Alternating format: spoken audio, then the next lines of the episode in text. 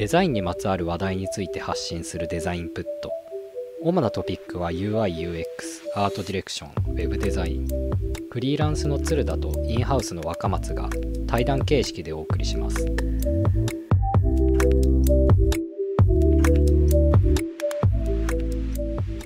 ばんは。こんばんは。今日は第18回目なんですけど。はい。久しぶりの録音ですね。久しぶりですね。4週間空いてる。1ヶ月ぶり。1ヶ月ぶりですね。ご無沙汰しておりました。はい、ご無沙汰して、いや、先週会ったばっかりだけどね。会ってはいるんだよね。そうなんですよね。はい、ちょっと、プチトピックがありまして。はい。僕って、占いとか全然信じなそうに見えるじゃないですか。はい。実はめっちゃ信じてる占い師がいるんですよ。はい。で、その人に3年に1回ぐらいのペースで会いに行くっていう感じでやってて、で、おととい会ってきたんですよ。久しぶりに。はい。今回に限っては1年ぶりぐらいなんだけど。ああ、そうなんですね。そうなんですよ。ただこれまで言われてきたことの 99% はドンピシャで当たってて、起きることとかどのタイミングとかっていうのもほぼほぼ当てられてるんですよね。おお、すごいですね。でその人に会ってきて、はい、で若松くんのことをちょっと聞いてみようと思って、おお、はいはいはい、聞いてみたんですよ。はい。どういう文脈で聞いたかっていうと、はい、今自分フリーランスみたいな形でやってて、うん、でなんかアルバイトみたいな形で他のデザイナーさん2人に手伝ってもらったりしてるんですけど、次一緒に仕事をするとしたらそういうアシスタント的な役割の方じゃなくて、もっと何ですかね、肩を並べて何か大きいことを目指せるような、一緒に経営できるような感じの人じゃないと良くないっていうか、ちょっと将来が見えないというか、危機を感じるなって思ったんですよね。手を動かすデザイナーとしての寿命って平均多分45歳ぐらいだと思うんで、それまでには自分もフリーランス、今まで通りのフリーランスという形じゃなくて、もう少しちゃんとビジネスとして自分の会社を作り上げないといけないし、もしくは何かしらの手段でどんどんどっかしらにシフトしていかないといけないとは思ってるんですよ。はい、で、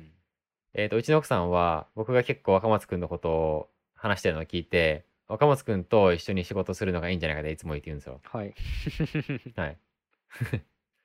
なんでちょっと若松光っていう人物はどうなのか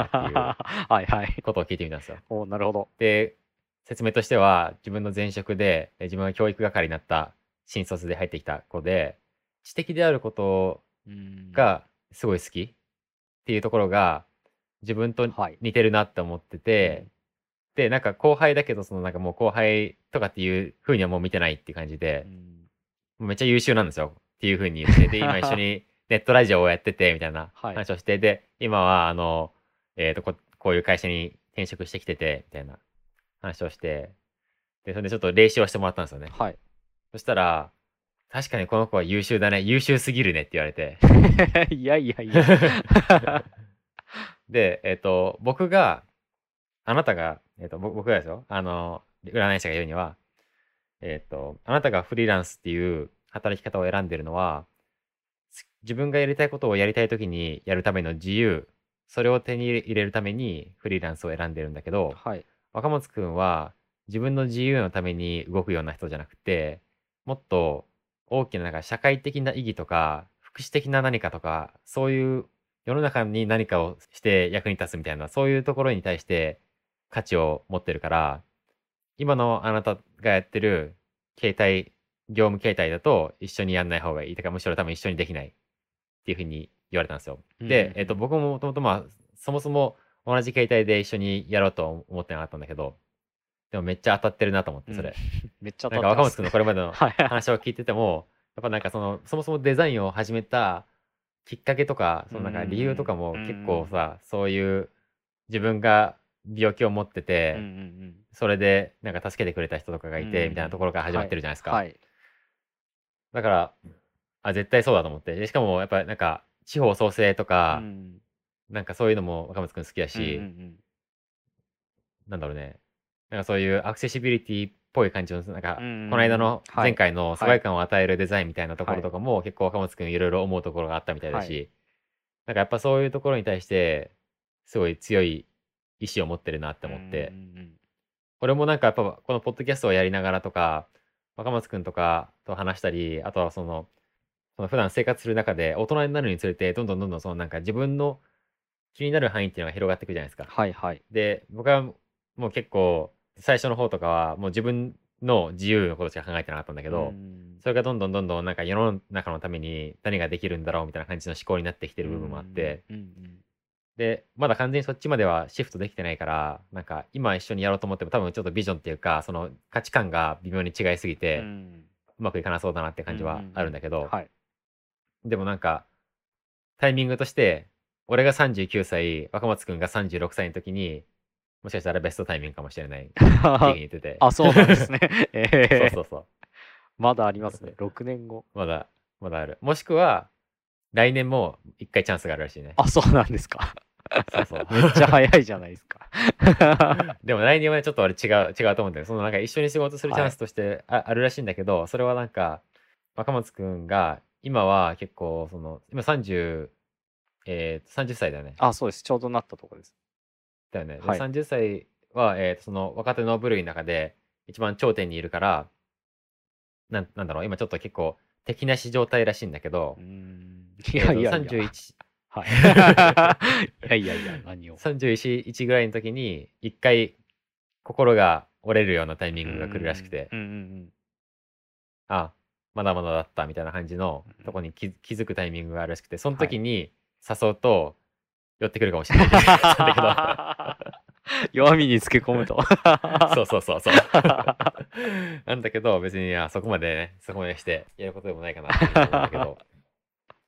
いや、なんかもう少しね、俺の中のビジョンも広めながら考えていければいいなと思って、ただそういうことがあったっていう感じでしたね。なるほど。はい、いやー面白いですね。面白いよ。そのすごいでも若松くんは、はい、占いとか行ったことある？いや、ないですね。全く興味ない？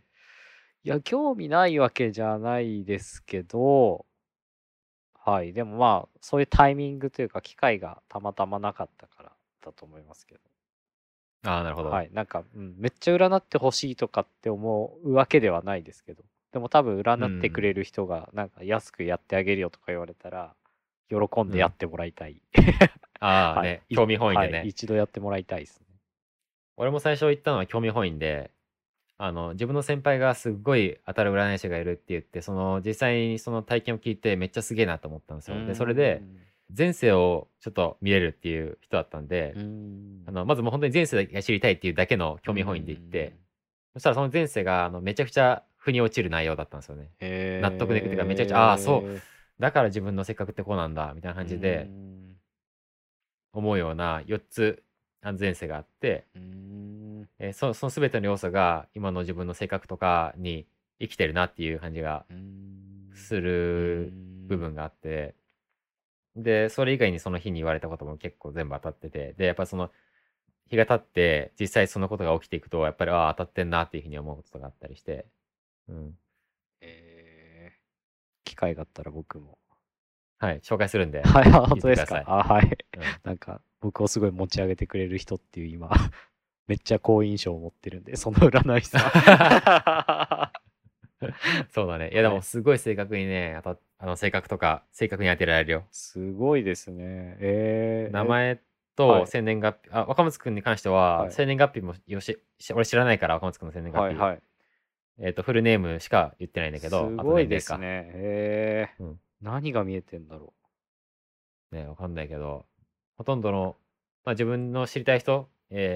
の人どんな人かって知りたい人は名前と生年月日と、できれば出身地までわかるといいんだけど、その辺の情報でもうめっちゃ正確にわかるね。てか名前だけでも結構わかっちゃうね。マジっすか。やばいやばい。なんかね、ちょっとほら話し合い本当ですか。さ、最初行った時にびっくりしたのがさ、僕バンドやってたんですよね。で4人メンバーでバンドやってるんですけど、このバンドどう思いますっていう感じで聞いて、でメンバーの名前教えてって言われて、で、そのうちの1人が実はもう内部だけで辞めるっていうことが決定してる状態だったんですよ。で誰も知らない、身内の人もほぼ知らない状態、うん、ネットにももちろん上がってないその情報は、うんうん、っていう状態で、で名前を1人2人3人4人って言った瞬間に、その4人目が辞めるやつなんですけど、辞めるやつの名前を言った瞬間に「んこの子は違うね、もう違うこと考えてる」って言われて、マジっすか。そうそう何で分かったんだろうそれ。分かんないけど、結構そういう感じでズバズバ当てられるんですよ。何でもかんでも。うわ怖いっすね。なるほど。ちょっとそうですね、僕もじゃあなんか聞きたいことを明確にしていくと、うん、いいかもしれないですね。そうだね、はい、ちょっとぜひ半信半疑でもいいからちょっと言ってみてほしいです。はいわかりました、うん、本当に結構長くなりましたね。長くなったね。これ多分お聞きの方、よくなんで長くなったとか言ってるのかよく分かんないと思いますけど、はい、はい、それは僕が前回、配信を聞いて、ちょっとなんか最初から急にトピックスに入るのがなかなか聞きなじみがないというか、なんか唐突だなみたいなことを感じまして、でラジオって大体なんか最初にちょっと雑談とか、そういえば最近さみたいな、そういうのが入った上でじゃあみたいな感じで入っていくじゃないですか、今日のトピックスにでそれをやりたいみたいなお話を鶴田さんにしたところ、あじゃあ今日あるみたいなお話だったんで今のお話をしていただいたんですけど、思った以上に長くなったという。長くなりましたね、はい、この占いに関しては語ろうと思えば 2,3 時間いけるんでそうですね、じゃあちょっと番外編みたいな感じでそうね占い全然関係ないけどあでもその占い師の人ももともとフリーランスのデザイナーだったんですよ。あそうなんですね。あつながりましたね。つながったなるほど。というわけですね。はい。どこにいるデザイナーどんなとこにいるか分かんないですねということで。そうですね。で、僕らはですね先週末にデザイナーが大量に発生する場所に行ってきたんですよね。はい、そうですね。おつながりましたね。まあおそらくお聞きの方は行かれた、もしくはまあ行ってないけど知ってるよみたいな方が多いんじゃないかなと思うんですけども、2019年11月23、24日に有楽町は東京国際フォーラム、あそうですね、フォーラム、東京国際フォーラムでありましたデザインシップ2019に行ってきまして、で僕も鶴田さんも日曜日しか行けなかったんですよね。そうですね、はい、しかも僕は日曜日の午前中しか行けなかったですね、うんうんうん、はい、まあ、たまたま日曜日の午前中は合流して一緒に聞いてみたいな感じだったので、はい、ただそうですね、で土曜日は聞けていないので、割と今こうノートとかツイッターで登壇の方が登壇資料とかを、アップしてくださってるので、うん、まあ、それを見ながら、情報を収集していただければいいんじゃないかなとは思うんですが、まあ、その中でも、はい、まあ、どんな方がどんな話してたのかみたいなところをまあ基本サイトとかに載ってるものベースにはなっちゃうんですけれども、まあ、こういう話してましたみたいなところと、あとは日曜日2人が聞いたところのコンテンツですね、はい、についてちょっとこう深掘りつつ印象に残ったこととかを今日はお話できればなと思っております。はい、じゃあ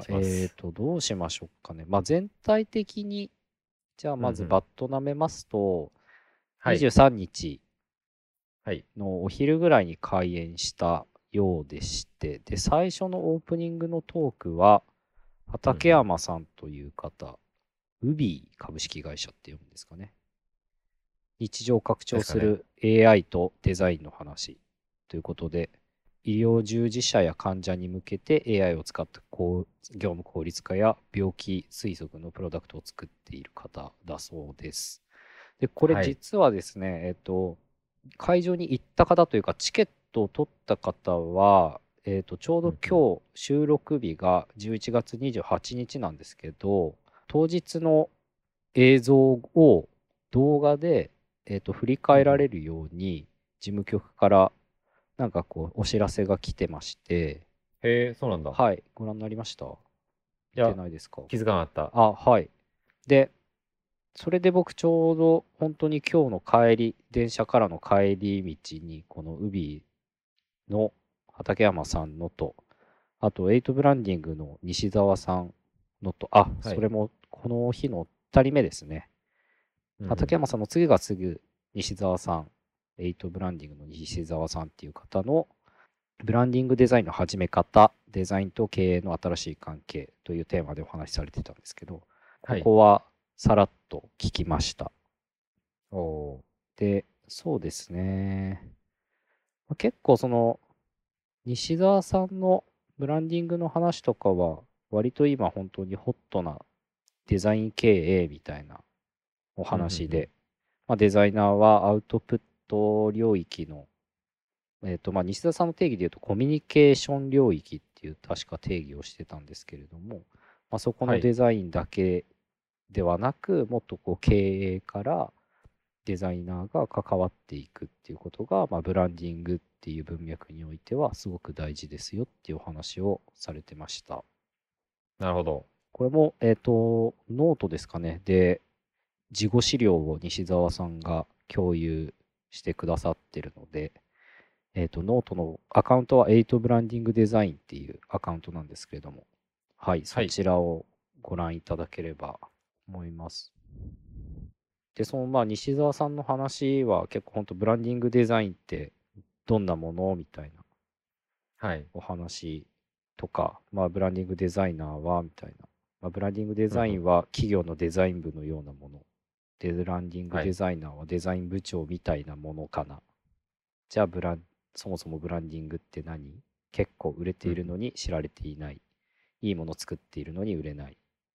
ブランディングとは、ある商品、サービス、もしくは企業の全体としてのイメージにある一定の方向性を作り出すことで、他者と差異化、差別化みたいな意味の差異化ですね、うん、をすること。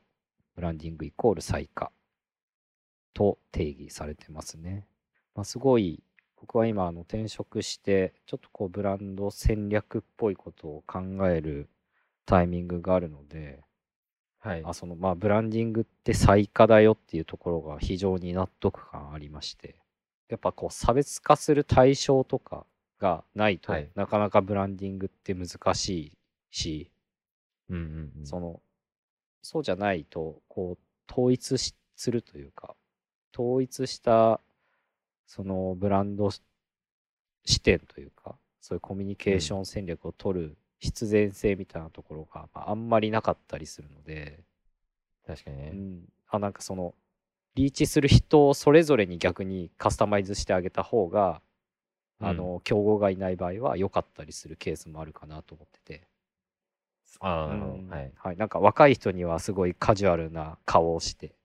高級な人っていうか、ちょっとこうお高いものが好きな人にはなんかすごい高級な格好したふりをしてみたいな、はい、そういうのの方がなんかいい場合もあるかなと思ってるんで、そういうのでも、はい、なんかこう一本こう筋を通す、でその筋を他と差異化するみたいな意味合いはすごいそうだなっていうことを感じました、ね、そこでなんかブランドに必要なものとして1、トップの熱い思い、2、いいもの、良いもの、3、うん、コミュニケーションチームとなんか挙げられていて、まあコミュニケーションチーム、これは多分コミュニケーションできるチームってことなんですかね。ロゴとかパッケージとかウェブとか広告とかっていうのをチームって言ってるのかな。そうかもしれないですね。ごめんなさい、僕の認識が。いや、ちょうどスライドを見てて。はい、でもそうかもしれないですね。うん、うん。まあでも、なんか多分物理的なコミュニケーションみたいな意味も、なんかそういう、はい、対外的なコミュニケーションみたいな意味もありそうですね。うんうんうん。うん、で、なんか3階層で MCC っていう M をトップにマネジメント、コンテンツ、コミュニケーションっていう、こうピラミッドの3階層を定義していて、はい、で一番下のコミュニケーションが、まあ、本来多分デザイナーが担うような領域だと思うんですけれども、まあ、そこにロゴとかパッケージとかウェブとか広告とかがあって、でその上にコンテンツとしてプロダクトとかインテリアとか、はい、そういうものが載ってきていて、うん、で最上部にマネジメントがある、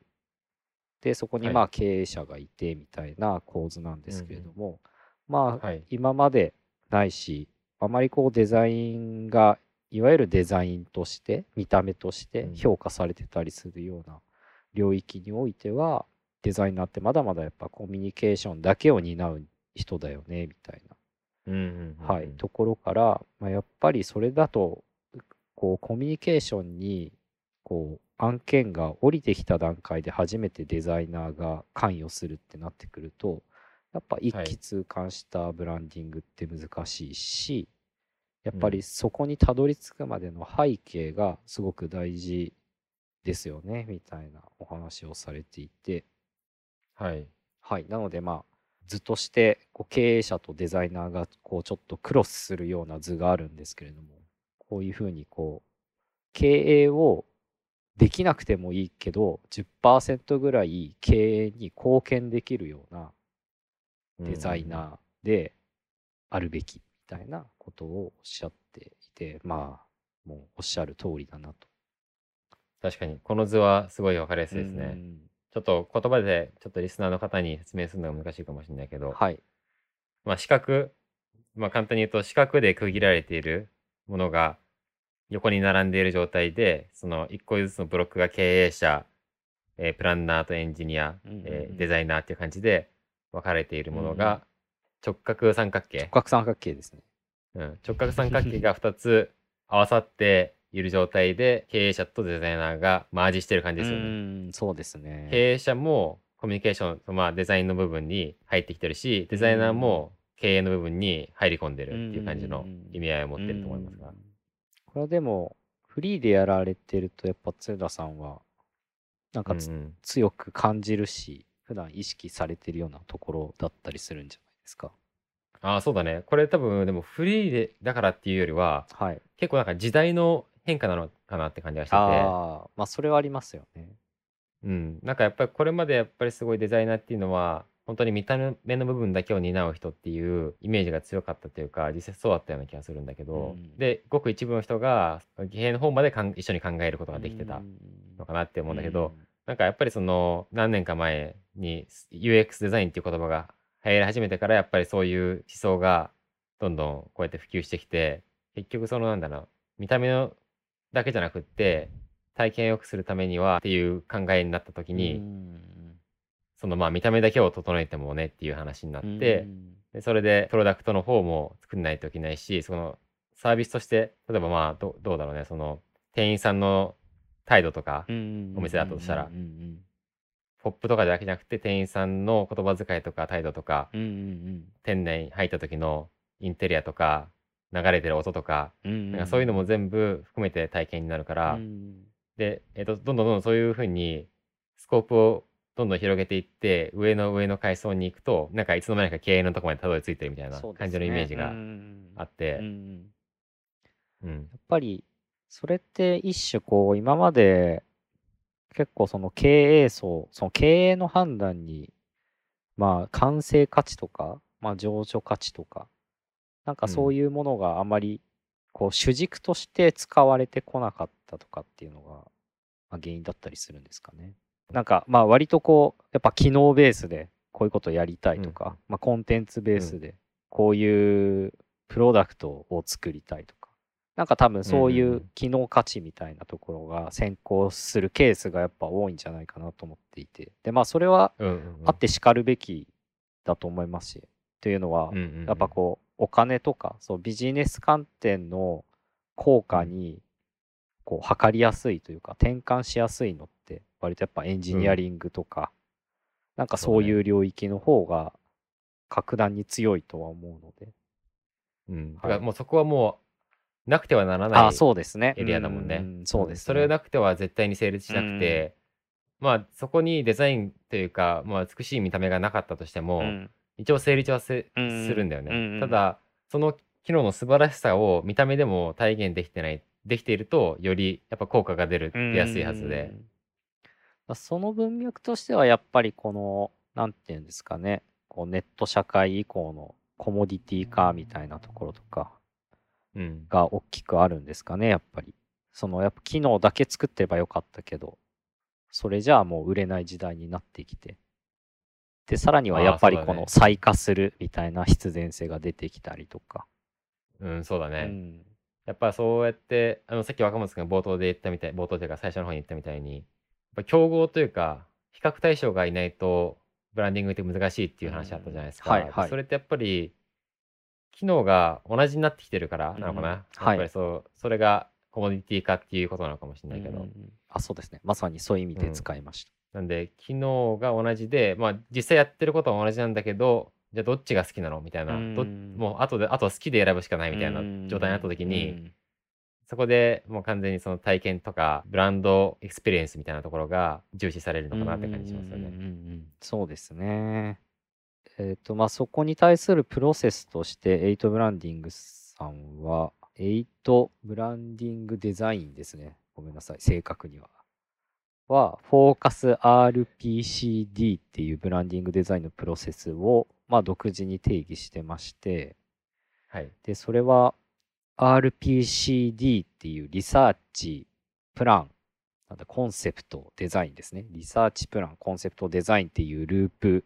のなんか真ん中にフォーカスっていう文字があるんですけれども、まあ、やっぱりコミュニケーションのデザインだけやってればいいわけじゃなくて、このプラン、リサーチしてプランしてコンセプトを作ってっていうこのサイクルをちゃんと経営、マネジメントっていうところからちゃんとフォーカスしてやっていけるか。みたいなところがすごい大事で、これを経営層とかにちゃんとこうナレッジとして共有しながら納得してもらいながらやっていくことが大事だよみたいなことをおっしゃってました。ここら辺の話はなんかよく田川さんとかがされてるようなお話とかにも近しいし、最近すごくよくデザインマネジメントみたいな文脈で聞くようなお話ではありますが、まあ、改めてこうやってすごいシンプルにまとめてくださると分かりやすくて、この RPCD っていうプロセスはこの8ブランディングデザインさんのオリジナルのおそらくそうなんだと思います。なんか商標マークみたいなのついてますよ。あ、ついてるね。はい。で最後にブランドとはっていうところで、僕結構これなんか刺さったんですけど、はい、ブランドとは約束と生き様と最後になんか定義されてるんですけど、なるほどなと。なんかはい、なんか約束っていう言葉を使った文脈としては、なんかやっぱ経営者って割と1年後売り上げ何億に上げますみたいなことを先に宣言したりするじゃないですか。はい。なんかデザイナーもやっぱそうあるべきみたいなことをすごい言っていて、なるほど。はい。なんかもうデザインもうこんなかっこよくするぜとか、なんかブランディングをこうするぜみたいな、やっぱりちゃんと世の中に対して、もう経営者だけじゃなくて、世の中に対して約束するみたいなことがすごい大事だみたいなことを言っていて、ああ、なるほどなみたいな。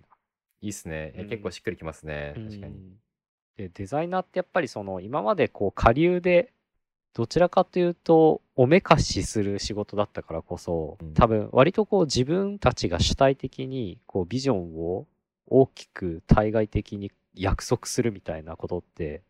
まあ、あんまり得意じゃないだろうし、まあ、してこなかっただろうなみたいなことは感じるんで、まあ、なおさらやっぱりこうデザイナーっていう職業が一皮むけるにはこの約束ってすごい大事だなって思いました。大事だね、はい、なるほど。あと生き様は、これは僕の解釈なんですけど、なんかブランディングって結局やったことじゃなくて、やったことに対してどう思ってもらえるかがブランドじゃないですか。ブランドになっていくというか、はい、そうね、うんうん、伝えること自体がブランドというよりは、その結果どう思われたかの集積がブランドだと思うんで、なんかそういう意味で、はい、そうですね、そう、なんかすごい生き様っていうのがしっくりきて、なんか例えば死んで有名な俳優さんとか名役者が死んだ後に、なんかこの人の生き様はこうだったみたいな、なんかそういうふうに語られるような、この人はやんちゃしてたけどなんかこう豪快で、でも役作りは完璧でみたいな、なんかそういうのがやっぱ最終的に生き様として、なんかその人自身のこう価値として、ブランドとしてなんか成立するもんなんじゃないかなみたいな。いやそうだね、はい、やっぱそのただ見た目だけのことじゃないよっていうことが結構褒められてていいなと思いました。はい、なのでちょっと僕はさっきこれをちょうど見たとこなんですごいホットな感じだったんですけど、なるほどなるほど、はい、せめてこの約束と生き様っていうのだけでもリスナーさんにはなんか耳に残していただけるとなんか有意義なんじゃないかなと。いいと思います。ちょっとなかなか時間がかかりそうなんで、そうですね、はい。あと1個ぐらいピックアップしておきますか、はい、あ、それか、そうですね、他のやつめちゃくちゃライトに行きます。あ、そうですね、他のやつはもう土曜日は割とさっくり行く予定でした。あ、了解です。はい、もう話せないんで僕。土曜日はまだ見てないもんね。はい。あ、じゃあちょっとその流れで。で土曜日は、はい、西澤さんの後は、ストーリーフロアっていうそのメインのセッションやってる方なんですけど、本間さんっていう方が、AR グラス時代における空間体験デザイン、AR 拡張現実ですねについて。はい。でその次が川島大地さん、はい、パナソニックの方みたいですね。パナソニック株式会社デザイン本部、はい、フューチャーライフファクトリーの方らしいんですが、メーカーにおけるデザインエンジニアの役割とラピッドプロトタイピングについて、あとグロービスのパネルディスカッションがその後入ってきてまして、イノベーションとデザインっていう話で、田川さんとタクラムの田川さんと田久保さんって、はい、グロービスの運営側の方だと思うんですが、はい、と田川さんのセッションで、テーマとしてはイノベーションとデザインは田川さんがこの夏ぐらいですかね出された書籍があるんですが、うん、世界が求める BTC 型人材のその定義、ビジネス、はいはい、テクノロジークリエイティブだったと思いますけど、うん、はい、はい、そうですね。まあ、このお話を中心に、かつ、デザインシップの今回もっていうか、ずっとそうなのかもしれないですけど、テーマがこう、超えるみたいなところがテーマなので、うんうんうん、はい、そのなんか越境みたいなところを中心に、そのデザイナーの職域を横断するとかっていう文脈でお話しされてると思います。はい。で、その次が、ポプリンっていうのはちょっと分かんないですけど、うん、株式会社北村隆さんですかねっていう方が、世界初を支えるデザイナーが考えること、はい、内容としては世界初のプロジェクター付きスマートライトにして独自のアプリケーションとコンテンツを搭載したポップインアラジンだそうです。ポップインかな、はい、うんうん、ポップインでした。大変失礼しました。据え置き型のスマートプロジェクターで、なんか天井についててライトと一体になってる感じです、はい、ああ、なるほど。高音質スピーカーにもなるし、高性能プロジェクターにもなるし、36段階のライト精度もついてるし、音声操作とかで直感的な操作もできるよみたいな。わ、これ欲しいっすね。欲しいね。なんか最近のプロジェクターの精度すごいらしいんだよね。ああ、そうなんですね。っていうのが、はい、北村さんがお話しされてたことで、その次がクックパッド株式会社の宇野さんが、月間5400万人を支えるユーザー体験への思いとその現実というテーマで、うん、はい、お話しされてます。で、その次がですね、宇治智子さん、宇治パブリシティコーポレーション、うん、フリーでやられてる方なんですかね。まあ、自分で起業されてやられてる方っぽいんですが、競争デザイン、和の心で作るブランド戦略というテーマで、はい、なぜ和は強いのか、なぜ和は世界で戦えるのか、世界が注目する和のデザインや着物デザインシステムを例にとって、競争デザイン（和の心）で作るブランド戦略の魅力と活用方法についてお話しされていたようです。すごい面白そうですね、はい、写真見ると着物で登壇されてるみたいなので、ちょっとどんな内容なのかすごい気になりますね。はい。で、その後、スポンサーセッションで、フィヨルド東京のお話が入りまして、で、最後2つなんですけど、有馬智之さん日本デザインセンターの方のお話で、コンテンツをもっとよくデザインしたいという話で、はい、コンテンツの初期段階から物語、ルック、伝達をサポートするコンテンツにおける英字発法のようなビジュアル開発は可能だろうかという課題について考えることを共有させていただきたいと思いますと書いてありますね。はい、で最後、望月さんという LEDD という会社の方が登壇されていて、テーマは失敗こそクリエーションというテーマですね。まあなんか結構文字通りっぽいですね。失敗からはい失敗からクリエーションするっていうところについてなんかいろいろ書かれてますね。まあぜひ興味ある方は自分で情報を探していただけるとよろしいかなと思います。はい、これが11月23日のコンテンツでした。次ですね、11月24日日曜日のコンテンツ。ここはそうですね、最初は、僕も鶴田さんも聞いた原健也さんの日本についてというテーマですね。はい、これはじゃあちょっと後ほどさらっとだけ取り上げましょうか。そうですね。はい、そうですね。で、その次が福岡由香さんという方の、自分の読みを武器にしたソーシャルイノベーションっていう、はい、ことで、喫音症という障害って言っちゃっていいんですかね、うん、言語障害ですね。言語障害をお持ちの方だったんですが、もう非常に素晴らしいプレゼンで、なんかその自分の弱みからこうデザインとか、その問題解決、課題解決、社会問題を解決するみたいなところにつなげていっているかっていうことを話されてました。なんかそうですね、すごい僕はやっぱり自分の病気のこととかあるんで、うん、まあ部分的に共感できるところがありましたね。はい、いや頑張ってほしいですね、引き続き。はい、でその次が、フリーランスデザイナーの春かなさんっていう方が、孤独を感じるすべてのデザイナーへより強いデザイナーになるための仲間の作り方、はい、というテーマでお話しされていて、はい、まあフリーじゃなかったんでしたっけ？なんかあと、あ、フリーです。今フリーなんでしたっけ？あ、そっか、フリーでずっとやられてて、こうやっぱちょっと孤独をみたいなところから、ね、うん、今結構いろいろ発信したりとか、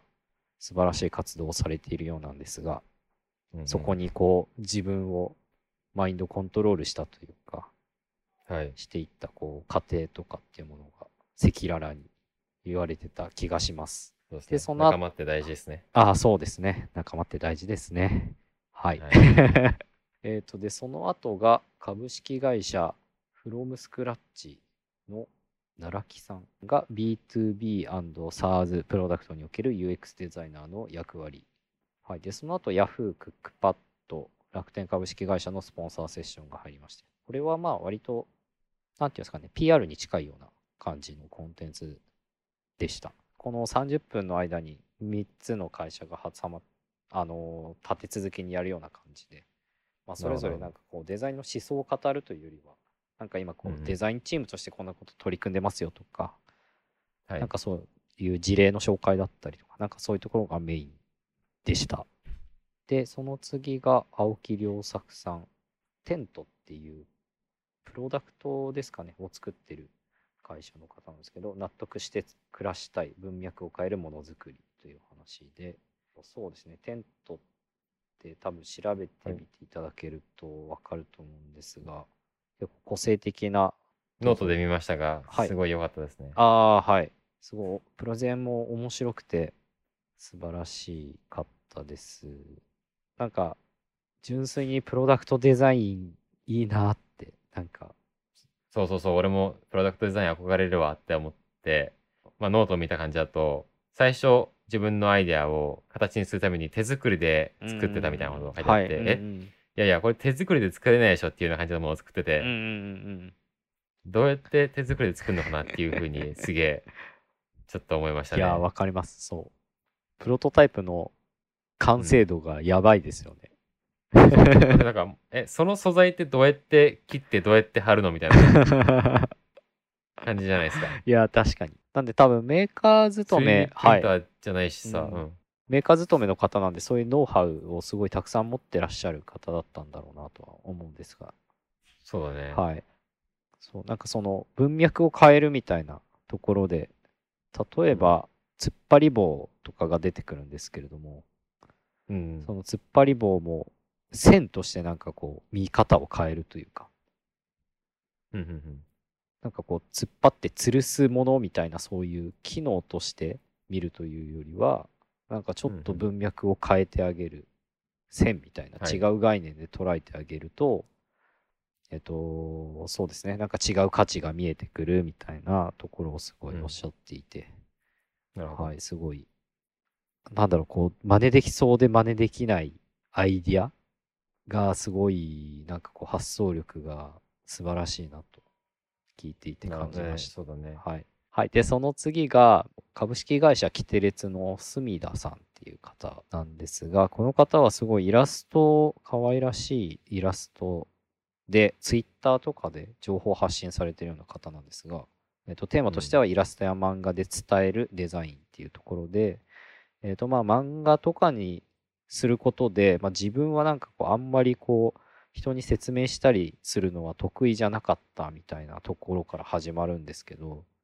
なんかそういう漫画に置き換えて自分ごと化して可視化して伝え出したら、あ、すごい伝わりやすくなったり したみたいなところで、まあ、伝える手段としての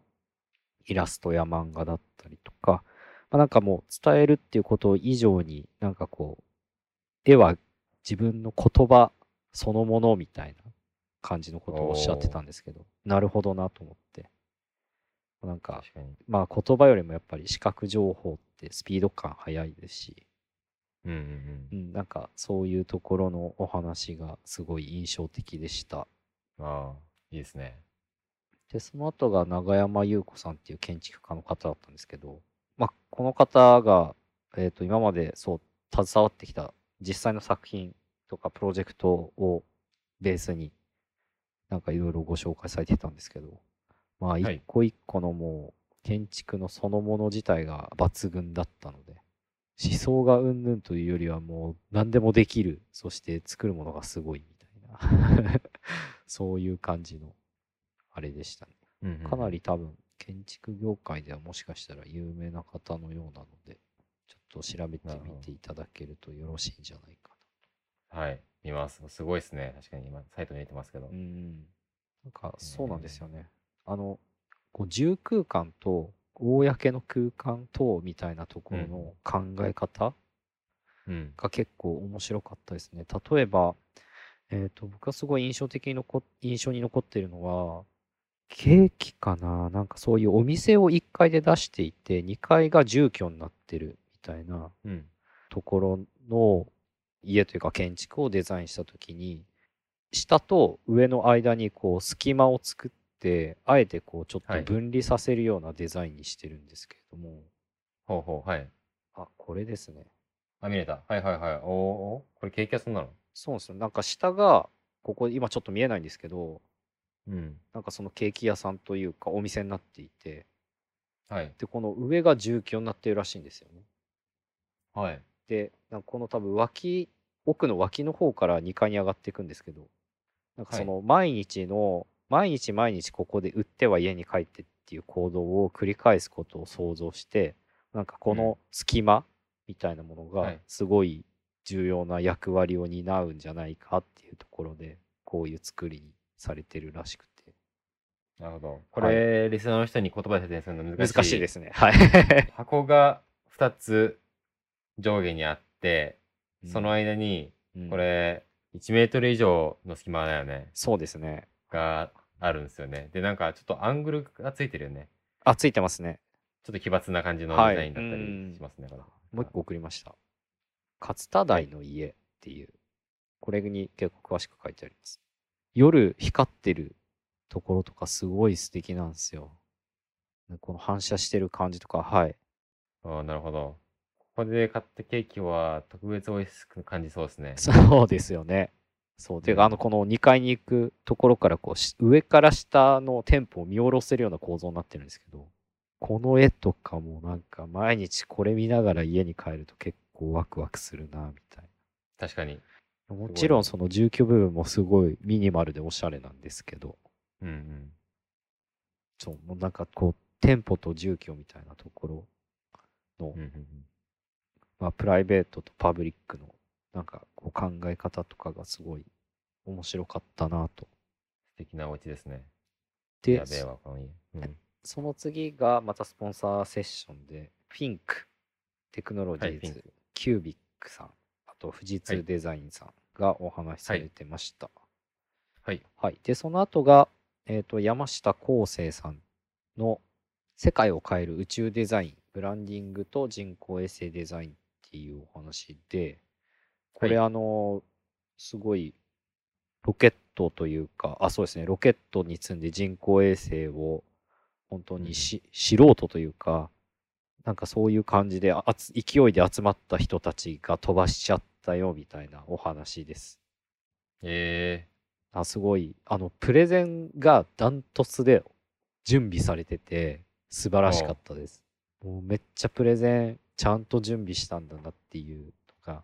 伝わってきますし、うん、かつ内容も結構面白かったので、うん、で最後お二人が結構本当にメイン中のメインみたいな感じだったんですけど、はい、株式会社コンセントの筒井美希さんですね、はい、い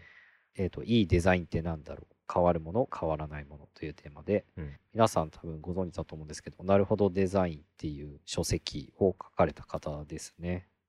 はい。で最後がレイ稲本さんのデザインの生命線、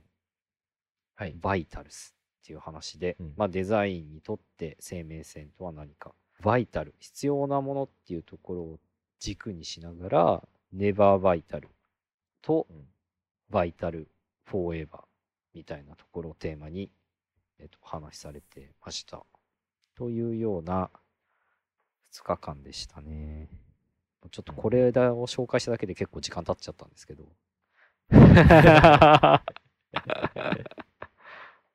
どうですかね、原さんとかなんか印象に残ってることございますか？原健也さんの、話は、ですね、結構僕 YouTube で原健也さんの動画とかを前に見てて、でまあ、その時からずっとなんか日本についてとか言ってるんですよね、うんうん、原健也さん、うんうん、今回のプレゼンもその内容のアップデート版みたいな感じの、結構前の動画だったんだよね。まあでもそうですね、3年前のやつでは、無印良品、原健也さんのイントネーションと無印良品なんですけど、はいはいはい、あ、そうなんですね。ああ、なるほど。無印良品。若松くんどっちで言う？あ、もう完全に無印良品です無印良品だよね、はい、そう、原健也さんは必ず無印良品って言うんですよ。これめっちゃ誰かに自慢したいですね、雑学的にこの間も言ってたよ、無印良品って。あ、本当ですか？全然気づかなかったです、うん、無印良品のなんか1時間40分ぐらいあるトークのやつで、デザインの話で原健也さんが登壇されてる動画があるんで、はい、それを見ていただくともうほぼほぼ言ってたことは伝わるかなって感じで、無地グローバルのビジュアライズ・ザ・フィロソフィー・オブ・無地ってやつですかね。はい、はい、そうですそうです。で、今回もやっぱりあれですよね、無印良品の話は多かったなって感じするんですけど、うんうんうん、まあ、でもその前段として、その日本の特徴というか、うんうん、なんですかね、日本の中のエンプティネス、うんうん、空っぽっていうのはどういうことなのかみたいなのとか、うんうんうん、それは、まあ、西洋の歴史から見た時のシンプルとどう違うのかみたいな、うんうんうん、その辺の話が非常に面白くて、なんかやっぱ知識がある人ってすごいなと思いましたね。いやー、まさに思いましたね、うん、その分析がすごいと思いました。うん、やっぱ造形が深いですね。もう哲学ですもんね。哲学だね。僕がなんかメモった、なんかこれ忘れちゃいかんと思ってメモったことが、究極の合理主義みたいな、まあいわゆるエンプティネスでしたっけ、うんの話なんですけど、余白っていうものこそが究極の合理主義だみたいな話をしていて、それは何でかっていうと、こう合理性ってすごいある局面とか物事に対して最適化することじゃなくて、まあ使い手の自由な使い方を逆に許容する、まあいわゆるユニバーサルみたいなことだと思うんですけど、はい、誰がどう使ってもいいよみたいなところが本当の合理主義だみたいなことを言っていたことがもうすごい響きました。うん、そうなんかやっぱ使い方を制限した時点で誰かにとってはすごい合理的になるかもしれないんですけど、誰かにとっては不合理になる可能性が出てくるんですけど、うんうん、なんかそういうことさえも全部包み込むこうエンプティみたいな概念こそが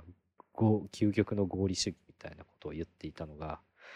うん、やっぱすげえと思いましたね。確かにね、はい、3年前の原健也さんの動画で言ってること、結構自分はデザインのプレゼンをするときに使わせてもらうことが多くて、はい、余白をふんだんに使ったデザインをしたときに、例えば経営層の人たちとかが寂しいんじゃないかっていうふうに言うことがあるんですよね。はい、そういうときにその結構複雑なことをやってるからこそシンプルにした方がいいっていう話をすることがあって、うんうん、でその多分原健也さんの広告とかでも、なんかすっごいシンプルな写真に文字がちょっと書いてあるだけとか、もしくは真っ白のエリアが多いとかっていう時に、そこに具体的な何かがないからこそ人それぞれでいろんなことを想像で頭の中で作り上げたり、うん、もしくはそこに意味を持たせてくれたりっていうことがあるじゃないですか。うんうん、なので具体的なものを置けば置くほどどんどん狭くなっていく、デザインとしての印象が、うん、大きくなりたいんであればなりたいほどどんどんマイナスにしていって空っぽの状態を作っていくっていうのが大事ですっていう話をすると、まあ、100% 納得してもらえるんですよね。確かにそうですね。それがやっぱりまあリンパにも通ずる日本の美学ですよね。うんうん、余白を作るみたいな、はい、なんか含みを持たせるというか。そうだね。はい。いや、そういうなんかお話がちゃんとなんか原さんの口から生で聞けたっていうのは、まあ、僕にとっては非常に貴重な体験だったなと。そうだね。やっぱ、うん、自分もこの話を生で聞けたっていうのはやっぱ嬉しいですね。うんうん、結構何回も見てた動画だったりするので、しかもアップデートされてたからね。ああ、最新版に。そう、スライドも増えてた。うんうん、そうですね。まあ、時間的には40分ぐらいで多分同じぐらいのボリューム、うん、ああでもちょっとなんか押してましたけどね。ああそっか。あとはそうですね、まあ、じゃあせっかくなのでそのレイ稲本さんの、うん、あはいはいはいお話を最後ちょっとだけしようかなと思うんですが、はい、テーマとしてはデザインの生命線バイタルスっていうお話で、そうですね、なんか結構初出しの資料みたいなことを言っていて、はい、あとレイ・ナモトさんは日本で生まれてヨーロッパで教育を受けてアメリカでキャリアを積んできたみたいな経歴、結構異色の経歴の方で、はい、クリエイティビティ誌の、世界の最も影響のある50人、フォーブス誌の世界広告業界最もクリエイティブな25人の一人に選ばれているという。クリエイティブディレクターっていう一応肩書きの方で、はい、I&Co っていうんですかね、はい、っていう会社を共同創業されているという方ですね。はい、はい、でそのレイ・稲本さんの生い立ちからの、うん、思考と今まで共有したことない個人的なストーリーを交えながら、バイタルトゥデイ、今必要不可欠なこと、ネバーバイタル、あるべきではないこと、そしてバイタルフォーエバー、永遠に不可欠なことっていうこの3つの軸に話しされていましたと。はい、最後にそのまとめみたいな感じでデータ時代の魔法と記憶の作り方みたいなことを説明というかされてたんですけれども、はい、セブンマキシムスですね。それが、はい、I&Co の7つの仕事の法則っていうものに基づいているようで、うん、まあ、つまり結構この法則というかこの思想にのっとって普段仕事しているよみたいな、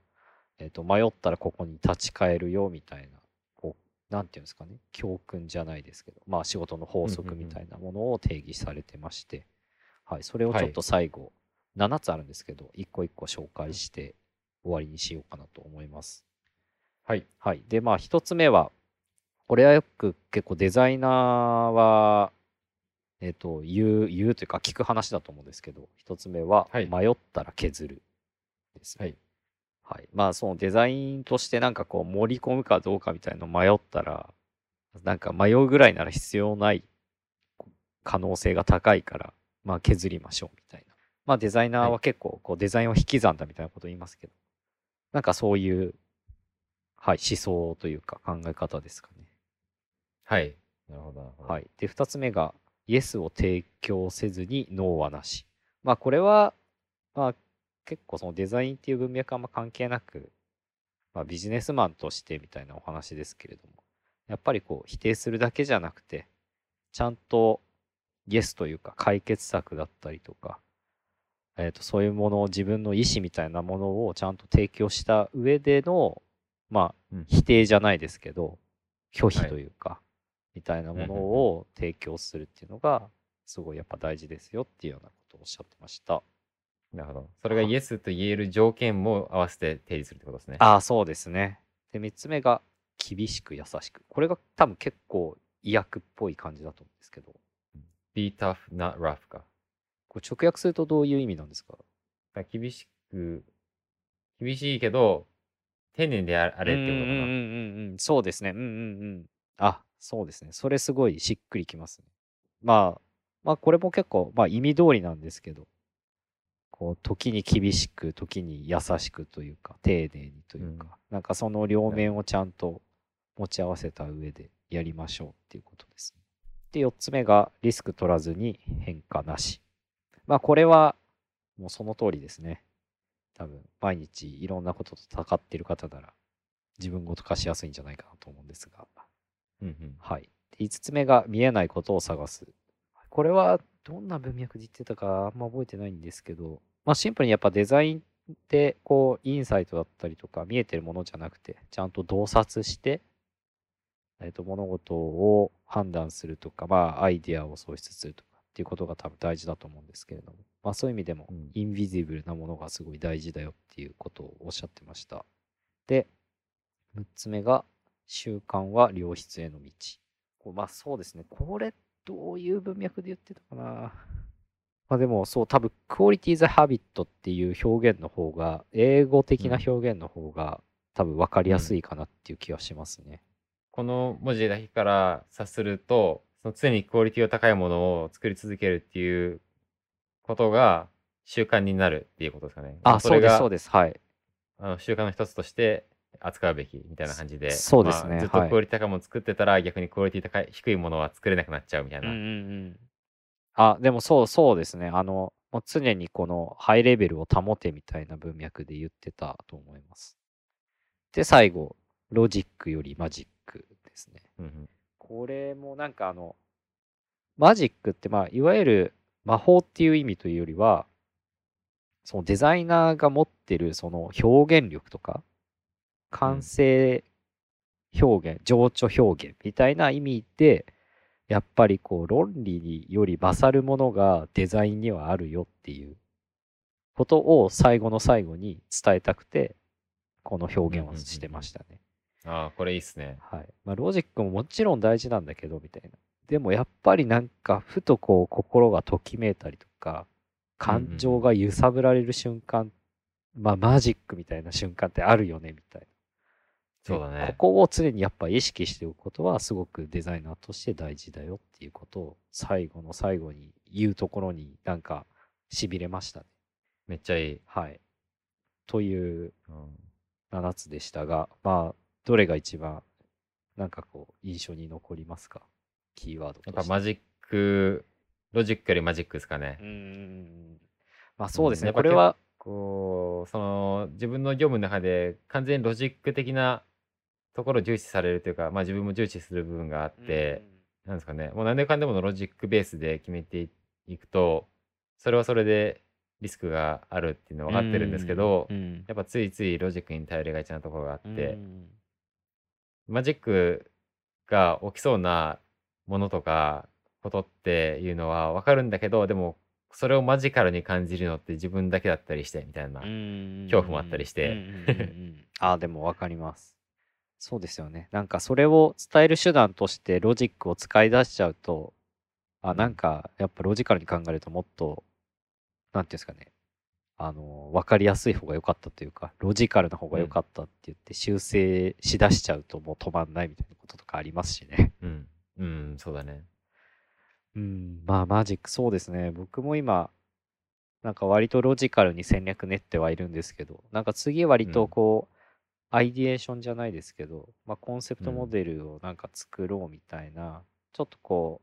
う、アイデアが必要なフェーズに入ってくるなっていうタイミングではあって、でまあそこでやっぱりでもなんかこう今まで割とロジックですごいもう慎重に積み上げてきたんですけど、やっぱなんか自分で手を動かしてちょっとこう未来を描くって考えるとかなり一旦マジカルにというか感性で、でもなんかせっかくだから一個誰もイエスって言わなかったとしても誰がどう見てもこれかっちょいいよなっていうものを作ったろうかなみたいななんかそういうこうデザイナー心がちょっと騒ぐというかなんかそういう騒いでる感じは今してて、なんかずっとロジックで考えてきてたからこそっていうのもあると思うんですけど、全然それにする理由はないにしてもでもなんかこれいいなみたいなものをなんかこう価値として常に採用されないにしても証明し続けられたりとかアウトプットし続けられるみたいなところはやっぱデザイナーにとって結構生命線になるなとは思うので。そうだね。まあそれを使わなかったとしてもなんかそれを利用できるそのアイデアを別のところで使える可能性もあるしね。そうですね。そのなんか妥協点とか探れると今まで自分がロジックだけで考えてたとこよりもジャンプする可能性とかも全然ありますし、というデザインシップ2019でしたが、全体的な印象としては割とやっぱ若い人が多いイベントだなっていう感じはしていて、どのスピーカーさんたちもそういう例えば学生とかあんまりこう社会人歴がない人だったりとか、社会人歴ある人だとしてもまあ言ってもまあ5年目ぐらいまでですかね、20代ぐらいのところをターゲットにした、噛み砕いた分かりやすいテーマだったりとか、あとは、まあ、これからのキャリアのイメージとかなんかそういう未来を描きやすいようなコンテンツをこうプレゼンされてた方が多かったのかなっていうような印象ではありますね。なるほど。でまあ僕がこう学生の時はもちろんこういう機会がなかったので、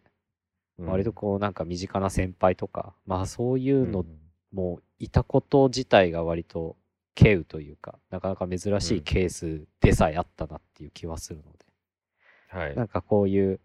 現場の人たちと触れ合ったりとか、まあ、原研さんの声をあの距離感で聞けるっていう体験をこう学生のうちからできるっていうのは素晴らしい機会なんじゃないかなっていうことは思ったので。そうだよね。なんか本当つい最近だよね、こういうデザイン系のカンファレンスとか、こういうイベントがどんどん出てきたのって、それまで本当になかったもんね。本当なかったですよね。なんか台風でデザインスクランブルでしたっけ？スクランブル。はい、あれはちょっと残念ながら中止になっちゃいましたけど、なんかああいうイベントとかも素晴らしい取り組みだなと思いますし、なんか少しでもこうデザインっていうものが、まあデザイナー同士で盛り上がるのももちろんそうですけど、そうじゃない人たちにも少しでもなんか、デザインってこうもちろん見た目だけじゃないなとか、なんか盛り上げようと頑張ってるなとかっていうことが伝わるといいんじゃないかなと思うので、まあ我々もこのポッドキャストを通してそれに少しでも貢献できるように、そうだね、頑張っていけたらいいです。はい、頑張っていきましょう。はい。という感じでした。じゃあ一応していきますか。僕は今日はないので若松くんに全部譲ります。わかりました。まあ一押しというかちょっと話題になってたやつで、これもちょっと先にサイバートラック？違います。ちょっと今鶴田さんにびっくり。ちなみにサイバートラックは激ヤバ、僕大好きですねあれ。死ぬほどやばいですね。その話先してもいいですよ。じゃあ一瞬だけ、テスラの新しいピックアップトラック、いつ発売するんだっけな、3年後とか結構先だったと思うんですけど、いかついっていうかなんだろうね、なんか、ブレードランナー的なデザインのやつがデザインすごいですよね、スタイリング。うん。マーケットにあのまま出てくるのかちょっとわかんないですけど、出てきたとしたら相当やばいですね。めっちゃ欲しいけど、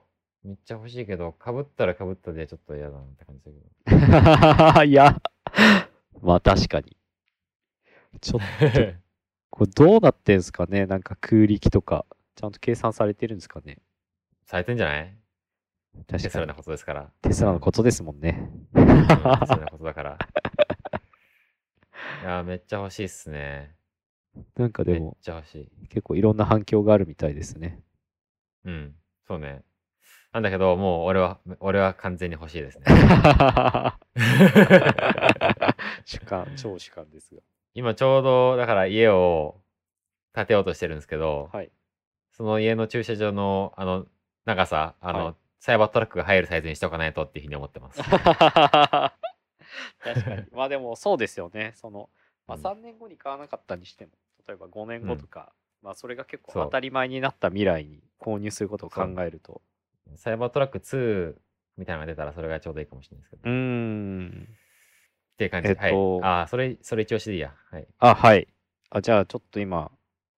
割と両方シンプルな感じなんですけど、はい。リンクをお送りしまして、一つ目は、ちょっとなんか話題になってたらしいんですが、ポスターですね。ポスターが炎上してるっていうお話なんですが、はい。人生会議っていう、なんかプロジェクトというか、厚労省がやっている、厚生労働省がやっている取り組みがあって、まあその人生の最終手段でどのような対応をしてもらうことを、まあその自分が死ぬというか、そういう立場になった時に、事前に少しでも決めてたら、まあ、遺族とかはすごい対応しやすいしとか、はい、っていうことを、まあ、なんかちゃんと話し合っておこうよみたいなことをこうテーマに掲げた人生会議っていうなんかこうプロジェクトというかなんですけど、まあ、それのポスターが小籔さん、吉本興業のお笑い芸人小籔さんが映ってるようなやつで。はい、ちょっとコミカルに描かれてるんですね。ポスターとしては。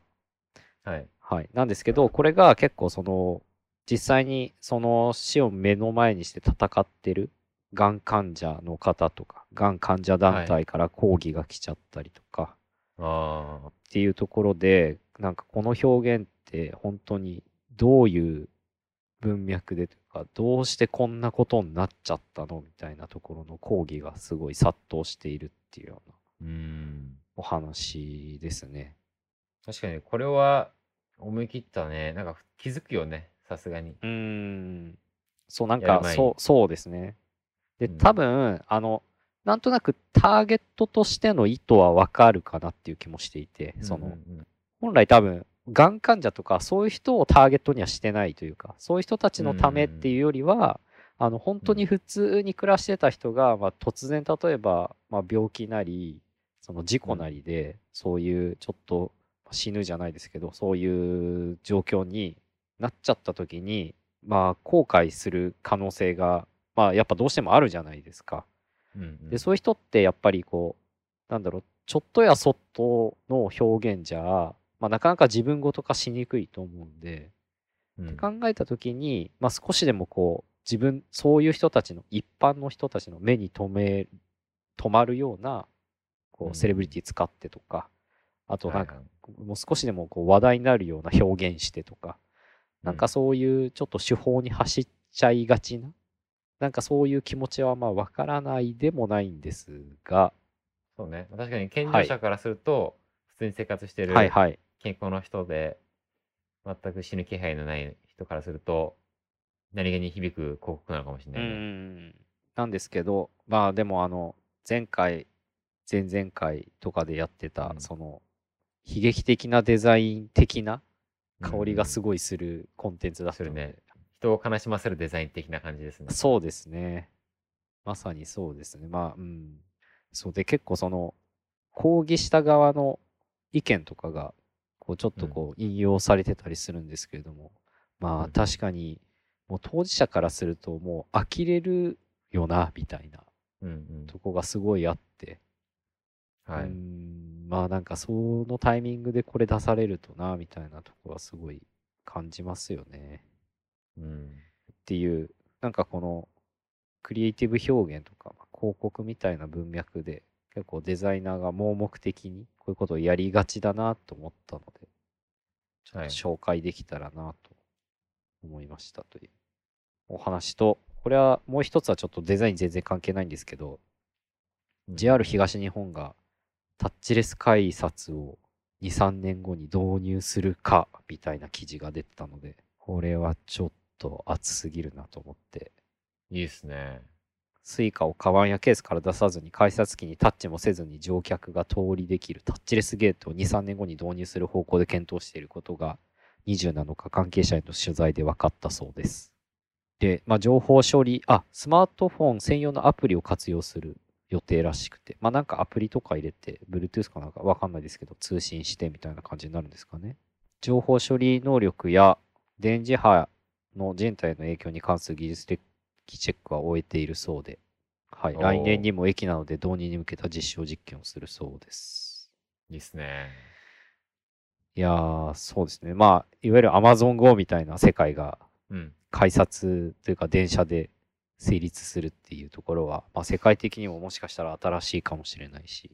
確かにね。でもあれだよね、普通に考えて AmazonGo よりも先に実現すべき内容のあれだよね。そうですね。そうですね。はい。まあなんだろう、検証すべきところはそんな複雑じゃないですもんね。うん、こっちの方が。まああとシンプルにこう改札でやっぱりこう渋滞じゃないですけど、こう人が詰まるみたいなことが結構あると思うんで、なんかそういうのの緩和とかにも。つながるといいかなって。ただもう一個こう懸念としては、なんていうんですかね、こう無賃乗車的な、なんかそういう犯罪も逆に増えそうだなっていう気もちょっとしたりはするので、なのでなんかその下にはこの次世代改札機を皮切りに顔認証による改札や改札機自体をなくす仕組み作りも目指すみたいなことを書いてあるんで、はい、まあ、なんかもう少しこうスマートシティ化するみたいな、すべてこう自分の顔が顔パスになるみたいな、なんかそういう世界の実現を目指してっていうところまで、なんかこうベンチマークに置きながら取り組んでるんじゃないかなっていうことは思うので、まあそういう観点でいくと、まあセキュリティとかも多分いろんな意味で整備されていきそうな気もしますしね。なるほどなるほど。はい。確かにね。こうなんか期待を込めて楽しみですという感じで。わかりました。はい。他にもなんか実は今、さらっとだけ紹介していいですか？いいよいいよ。国立新美術館かな、はい、国立新美術館でカルティエ時の結晶っていう展示を、10月2日から12月16日までやってるんですが、うん、このなんかウェブサイトがすごいインタラクティブで、なんか久しぶりに、まあ久しぶりってわけでもないですけど、割とこう日本のサイトにしては手込んでて面白いなと思ったんですが、まあ、なんか UI 的な使いやすさはちょっと奇抜すぎて、なんか何が起こるかよくわかんないんですけど、どこ押せるのかわかんなかったりとか、でもまあなんかこう一つのブランディングの例としては面白いなと思ったので、はい、そのカルティエの展示も含めて、あともう一個いいですか？はい。もう一個こう書籍なんですけど。どんどん来るね。はい。今多分ちょっと話題になってる